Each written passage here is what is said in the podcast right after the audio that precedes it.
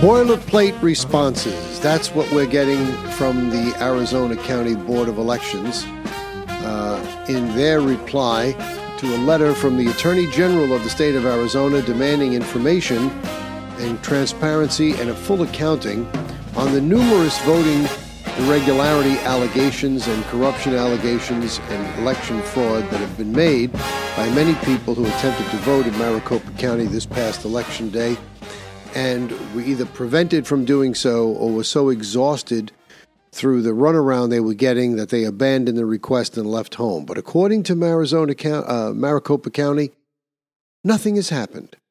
Everything is fine, and no one, to their knowledge, was disenfranchised. Hi, everyone. I'm Jamie Durie, and welcome to another episode of The Jamie Durie Show. If you have not already done so, please subscribe to the show, and you can do so in one of three easy ways. Go to either the Google Play Store or the iTunes App Store, and simply use your native podcast aggregator app to search out The Jamie Durie Show and click subscribe, or go to those stores, download the free Podbean app, which is our hosting service, podbean dot com, and you can simply subscribe to the show that way. Whichever way you choose, you'll be able to leave reviews and comments. Uh, give us a rating. Please give us a good five-star rating. And by all means, please share the show with other people. We see, um, as I reported the other day, evidence that the show is finally beginning to catch on. It does take some time to get these podcasts to catch on because there are so many people out there doing podcasts. And in a little... Uh, Little known fact, let me tell you that the average person who starts a podcast does approximately seven episodes before they give up and close. That's right. They do seven episodes and they give up. It's, it's incredible as that may seem to believe, that's what it is, seven episodes. I'm happy to report that since we started doing it in twenty twenty, we haven't always been able to do one every day, but we do one more than once a week, uh, and we're getting back on track doing more and more. We've got over two hundred episodes under our belt, uh, and there's evidence in the last week that our downloads are starting to increase, and we want to see that trend continue. So please, by all means, share this show with every conservative or like-minded person you know or person you think would be interested in it. Uh, because the more listeners we get, the more exponentially the show will grow. So, in Arizona, as you know, there was um, a great deal of irregularities uh,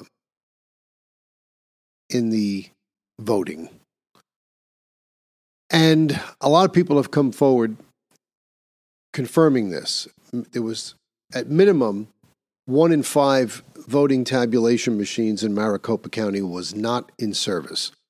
There were printer problems, there was an assortment of problems, and people were sent from one location to the next. Now, as far as they're concerned, they think it's an answer to say that no one was turned away. Let me just get some pull quotes here um, from some of this stuff. This is a quote here. Arizona... Let's see, this letter was written to uh, from Mark Brnovich, and here's what Arizona had to say. Supervisor Bill Gates. Coming out of the Thanksgiving holiday, I'm grateful for county staff who worked with great care and resolve to answer questions from the Arizona Attorney General's office about the November general election, said Board of Supervisors Bill Gates. And this guy's a Republican to make matters worse. Well, what he calls answers are not answers at all. In the coming days, we will provide additional facts and transparency to the A G and other interested parties. Most importantly, we will fulfill our statutory responsibility to canvass this election on Monday, the twenty-eighth. In other words, we don't care that people made all types of allegations. We're not going to delay canvassing and certifying this election. We don't really care if Carrie Lake really won. We're going to do what we want to do. The Door three procedures are legal. What is Door three? Door three refers to a ballot box that is supposedly secure that these county officials said voters could place their ballots into on election day and be counted later. And there's been a lot of uh, talk about this thing not being as secure and people that were checked into one location out of other locations. Um, they, they've got a lot of boilerplate language here. And what's sad is that they consider this boilerplate language as having fully responded to the Attorney General's letter. Quote from Gates, "People were still able to vote. It was just a matter of maybe not voting in the way they wanted to. We do not believe that anyone has been disenfranchised because no one has been turned away." Well, that's not strictly true. You see, it's it's the definition game, the oldest game in the books. Change the definitions, and you can make things sound like anything you want them to sound like. Now, in their minds, no one was disenfranchised because they said they didn't turn anyone away. But in point of fact, they did turn people away by telling them the voting machines are not working here, but you can vote someplace else. Go here. And then when they went there, there was problems with the voting machines there, and then they would send them to another place. Now, when you have people that really want to vote, uh, I guess if they're really, really diehards, they'll go to as many places as they have to to vote. Other people want to vote but may not have a burning desire, and they're not going to vote. The vast majority of people are not going to vote. We only get sixty percent response for voting in this country to begin with. And of those people who are inclined to vote, you're not going to get many who are going to vote if it takes them three hours to do it because they keep getting sent to other locations. They're just not going to do it. And since, as I said before, Republicans more than Democrats tend to vote on election day, any problems that occur on election day disproportionately affect Republican vote and suppress that vote to a far greater degree than they suppress any Democratic vote because most of that has already been taken up in advance. So there's no question that people were disenfranchised, but they've turned the thing around by playing the definition game by saying, well, we didn't turn anyone away. We told them they could vote here and they could vote there, but they don't tell you that it took people three and four hours sometimes to vote, and that's going to suppress votes. They're not giving you those answers. So they haven't fully responded to the A G's uh, allegations, and critical information uh, is needed. The Maricopa County G O P now is getting involved, and it's saying that the Board of Supervisors should by all means, delay certification of the election results until those officials have fully responded to a letter issued by the Arizona, as Arizona Attorney General's office and another sent by the Arizona Republican Party chairwoman, Kelly Ward, earlier this month. So we have to keep our eye on that and see how that turns out. It certainly looked as though uh, Carrie Lake was closing the gap as these ballots were being counted. But I really wonder what's going to happen. There's something rotten in Denmark, uh, in Maricopa County, the most populous county in the state of Arizona. And if they don't get to the bottom of it soon, we're going to see a repeat of this in the twenty twenty-four presidential election. So I think Carrie Lake really needs to hold the line here, if not for her own political future, but for the political future of the country as a whole when the twenty twenty presidential election uh, comes up. In a side story, nothing to do with this, but uh, about Arizona, but definitely about the right to vote, you'll see what happens when people get extreme. There is a group called True the Vote. Uh, they're seeking to make sure people are not disenfranchised because of this sort of nonsense.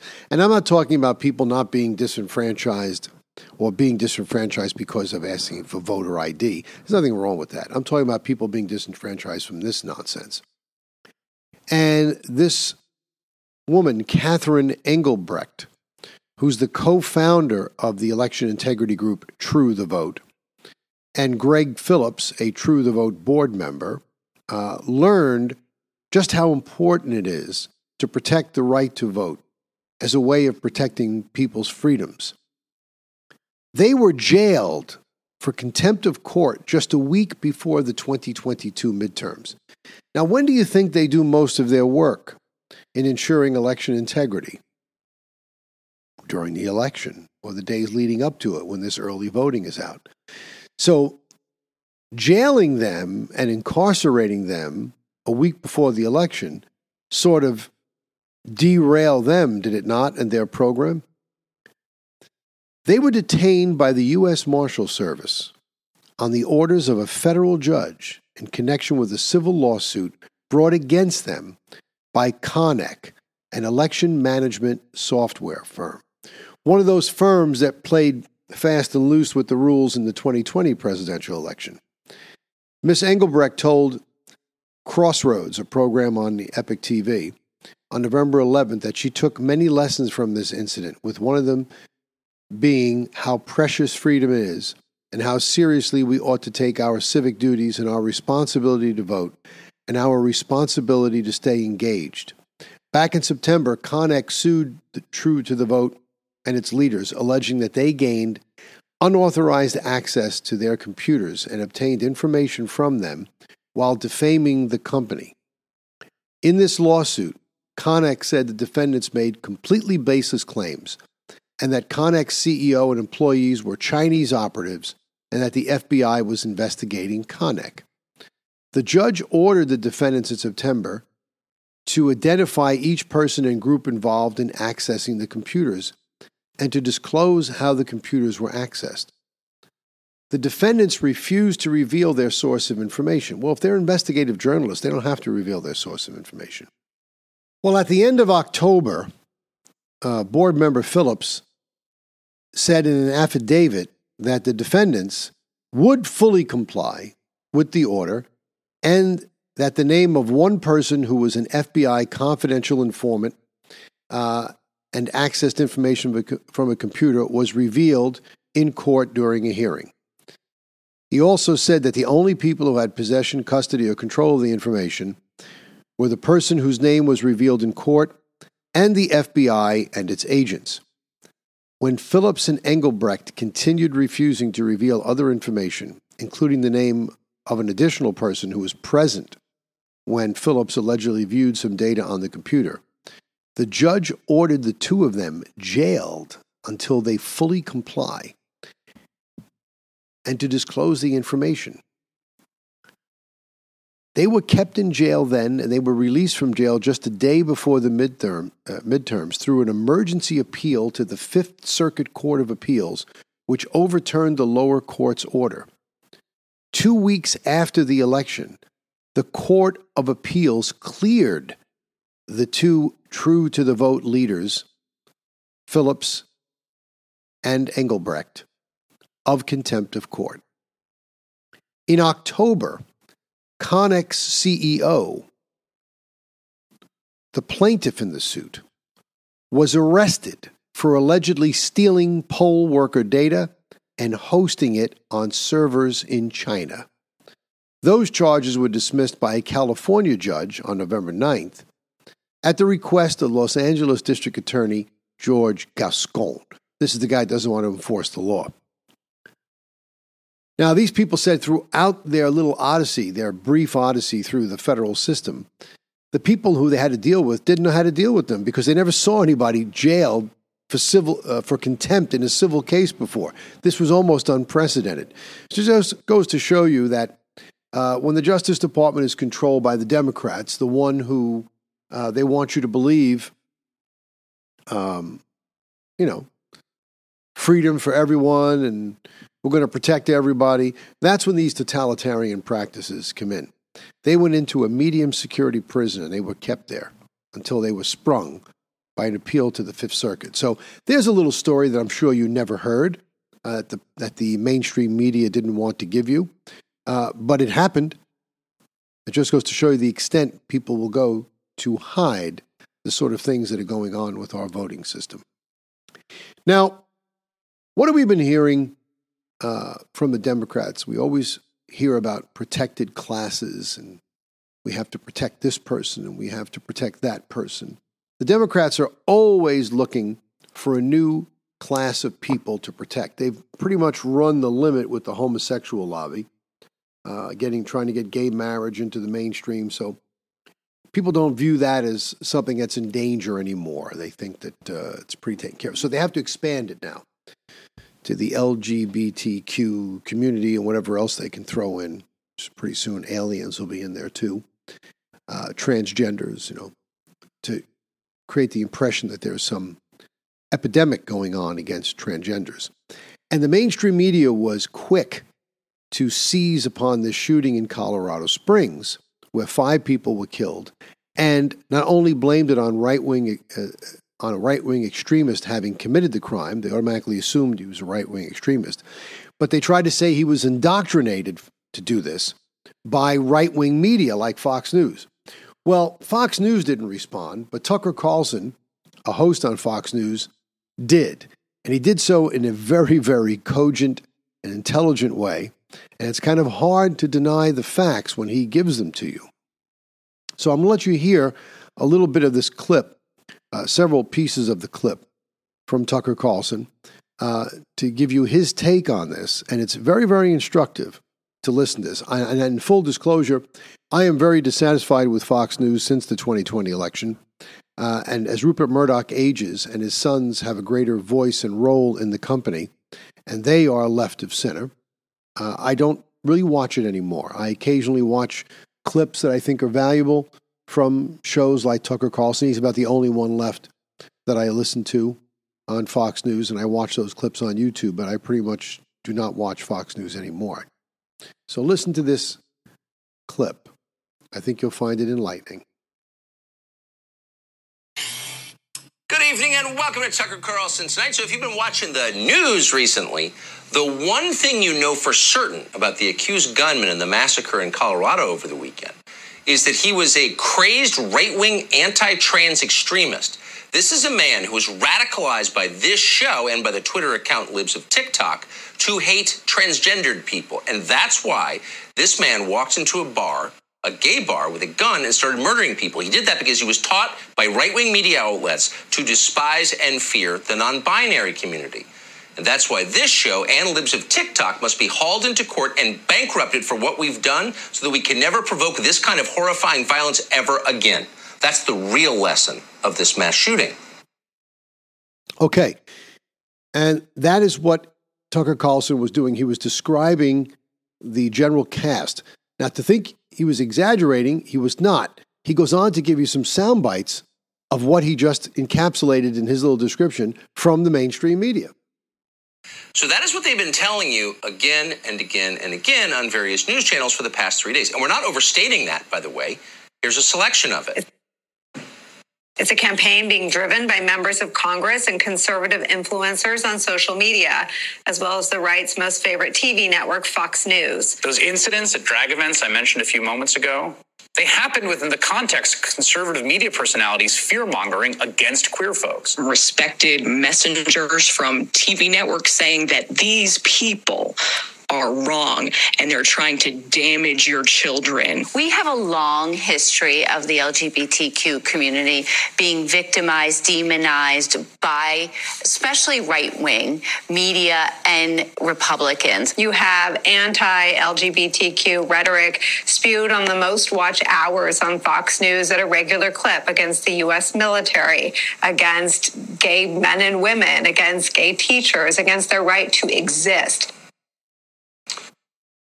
Now, there's only one problem with all of this. This would be great and maybe could be justified if it were true.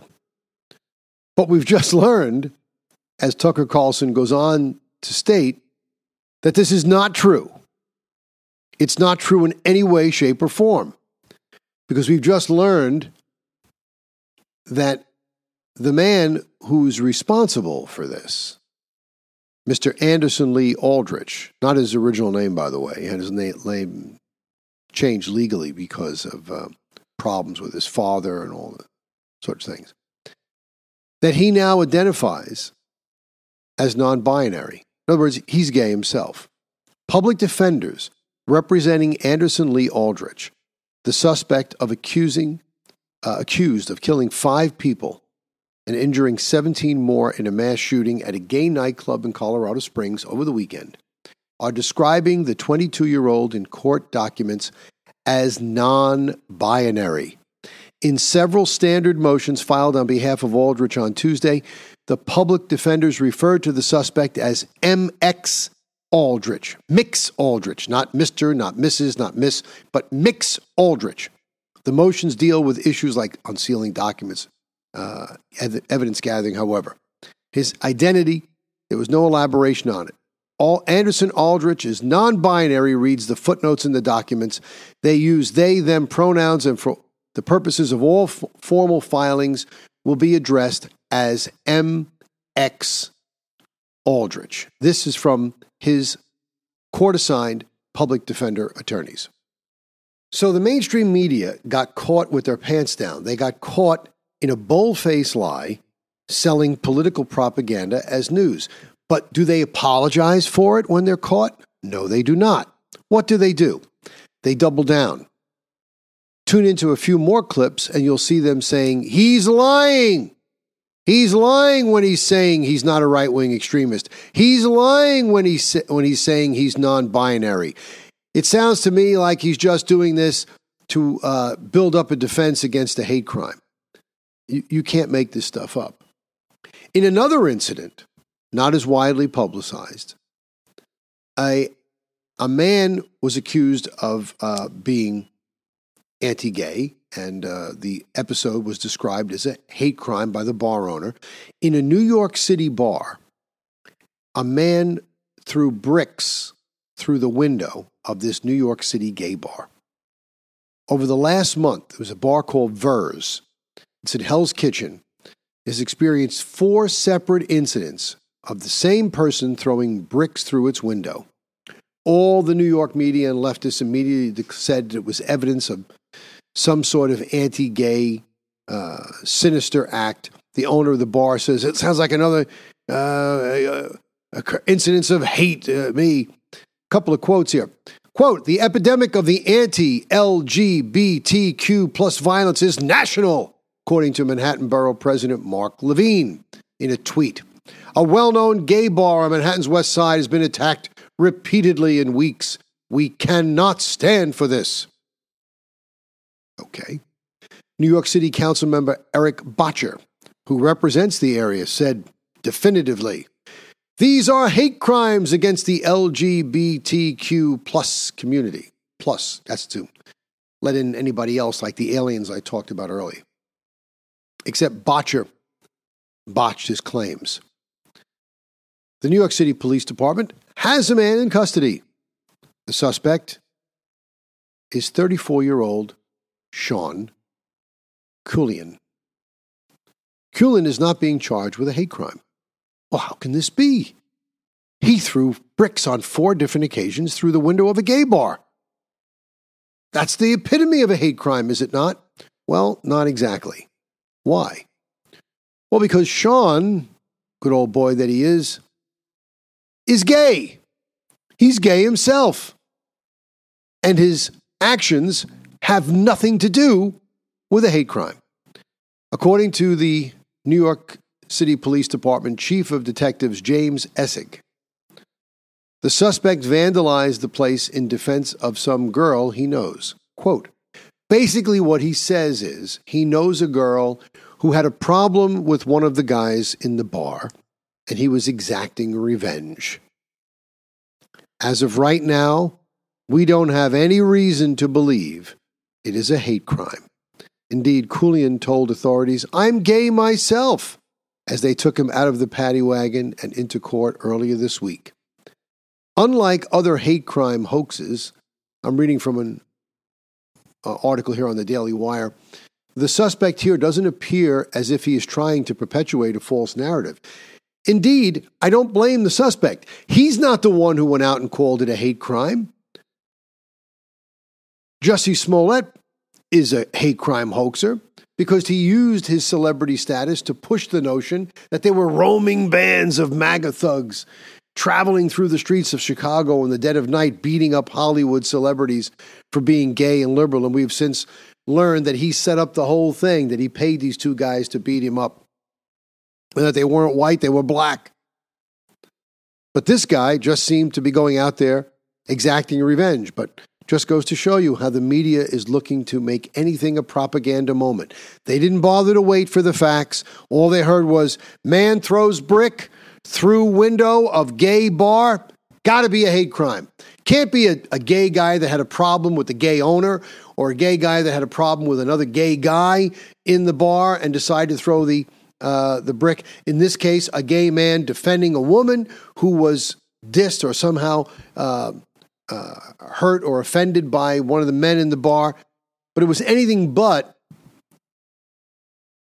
a hate crime or a bias incident, as they call it. But still, Bottcher and Levine, their tweets are still out there. They haven't retracted them, and they haven't recanted them in any way. So this is what's taking place in our media, our unbiased media. Now, I think people's tolerance for this sort of thing is beginning to dwindle. Um, they're beginning to start to push back.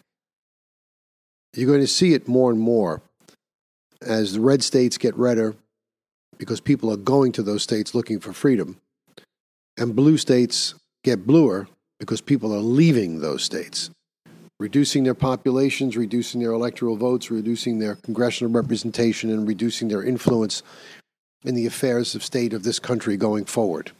We've already seen, as I said in previous episodes, a sharp decline in the electoral vote totals of blue states and an increase in red states. It wasn't that long ago, just only when George W. Bush was running for president, that Florida had, I believe, twenty-three or twenty-five electoral votes. As it stands now, Florida will have thirty electoral votes in the next presidential election in twenty twenty-four. And if the way they voted for Ron DeSantis and Marco Rubio, flipping Miami-Dade County red, uh, them winning by comfortable margins, it's probably a pretty fair bet that whoever the Republican nominee is, and I believe that person is going to be Donald Trump, is going to carry the state of Florida and the state of Texas, which now has forty electoral votes, garnering themselves seventy electoral votes en route to the two hundred seventy needed to win the Oval Office. So uh, this is the trend. In addition to that, we see now people calling out our public education system, and this is long overdue. And I think we may see in a few short years the head of the U- union, uh, Randy Weingarten, uh, perhaps getting a great deal of pressure to step down because a very high-profile man had just called her the most dangerous person in the world. Former Secretary of State Mike Pompeo said that the most dangerous person in the world isn't someone like the leader of nuclear-armed North Korea, but American Federation of Teachers President Randy Weingarten, because teachers' unions push filth on children and undercut the principle of American exceptionalism. Now, he made these remarks November twenty-first uh, in an interview with Semaphore, in which he also discussed, you know, other threats posed to the United States by communist China, so on and so forth. Um, But he did talk about Randy Weingarten. This came as he was talking about China and the dangers in North Korea. And then he was asked, who's the most dangerous person in the world? Is it Chairman Kim? Is it uh, uh, Xi Jinping, referring to the leaders in China and North Korea? The most dangerous person in the world, said Mike Pompeo, is Randy Weingarten. It's not a close call. If you ask who's the most likely to take this republic down, it would be the teachers' union and the filth that they're teaching our kids and the fact that they don't know math and reading or writing. Asked if his remarks about Weingarten being the most dangerous person in the world or pointing to something crazy in a textbook or classroom is about owning the libs rather than substantive criticism, Pompeo said it's about more than just scoring political points. Quote, if there's something in the textbook that shouldn't be there, it's okay to identify that and call it out. But that's just openers.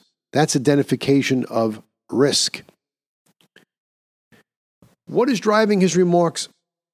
This revisionist history that's being pushed by these liberals that run our education system. This critical race theory. The whole core idea behind critical race theory is interpreting society through a Marxist philosophy of the oppressor or the oppressed. Everyone is either an oppressor or they're the oppressed. And then they replaced the class categories with racial groups. Proponents of critical race theory claim that there's systemic r- racism and white supremacy persists in all aspects of American life, while demanding the implementation of anti-racist policies such as race-based redistribution of wealth and power along perceived lines of racial equality. This is social engineering. And this is why it's going to be difficult to win back our country, not because um, our ideas, our ideas of conservatism and libertarian theory and limited government don't make sense, but because we have an indoctrinated future electorate by virtue of the crap that's being forced down their throats by the likes of Randy Weingarten and her fetter, and her uh, confederates, that make people disbelieve what we're saying and believe what they're saying. They want you to believe that America is an unjust country and was founded uh, illegitimately. They want you to believe in things like the sixteen nineteen Project. Now, if you don't know what the sixteen nineteen Project is, I'll tell you. Uh, leading up to it, uh, though, Pompeo did say that if children aren't educated in a way that makes them appreciate the principle of American exceptionalism, we're done. If they think it's an oppressor class and, a, and an oppressed class, if they think the sixteen nineteen Project and we were founded on a racist idea, if those things uh, are the things that people in seventh grade get deeply embedded in their understanding of America, it's difficult to understand how Chinese leader Xi Jinping's claim that America is in decline won't prove true. Now, the sixteen nineteen project, sixteen nineteen, sorry, project is essentially the claim that the United States wasn't founded in seventeen seventy-six on the principle of freedom, but in sixteen nineteen on the back of slavery and oppression, and that these notions remain deeply embedded in today's America. Now, this has been challenged by numerous historians, with many denouncing the sixteen nineteen Project as a falsification of history. But that's what's being done. And when you get things like this being taught to your children, when you get five-year-olds being encouraged to sit for drag queen story time and this sort of lunacy, you can understand why a man like Pompeo, who's not a fringe player and he's not an extremist, would say, very justifiably, that the greatest threat to America right now is not China. The threat is from within, from people like Randy Weingarten. Randy Weingarten is beyond a Democrat. She's beyond a liberal. She is an absolute socialist slash communist extremist. She's a leftist extremist. She thinks that there is an absolute right that exists by public schools to teach all of America. She views any private school as taking away resources, if there's like a, a charter school or anything that gets public money, taking away resources that could have been better spent on allowing us to educate our children in the public schools. No, parents who want their children to go to private school or a charter school don't want their children to go to public school because they realize they're not being educated there, they're being indoctrinated. My own son never recited the Pledge of Allegiance.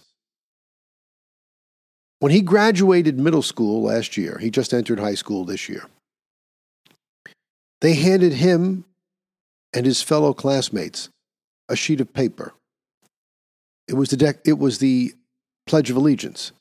They wanted them all to memorize it so that they could recite it on graduation day.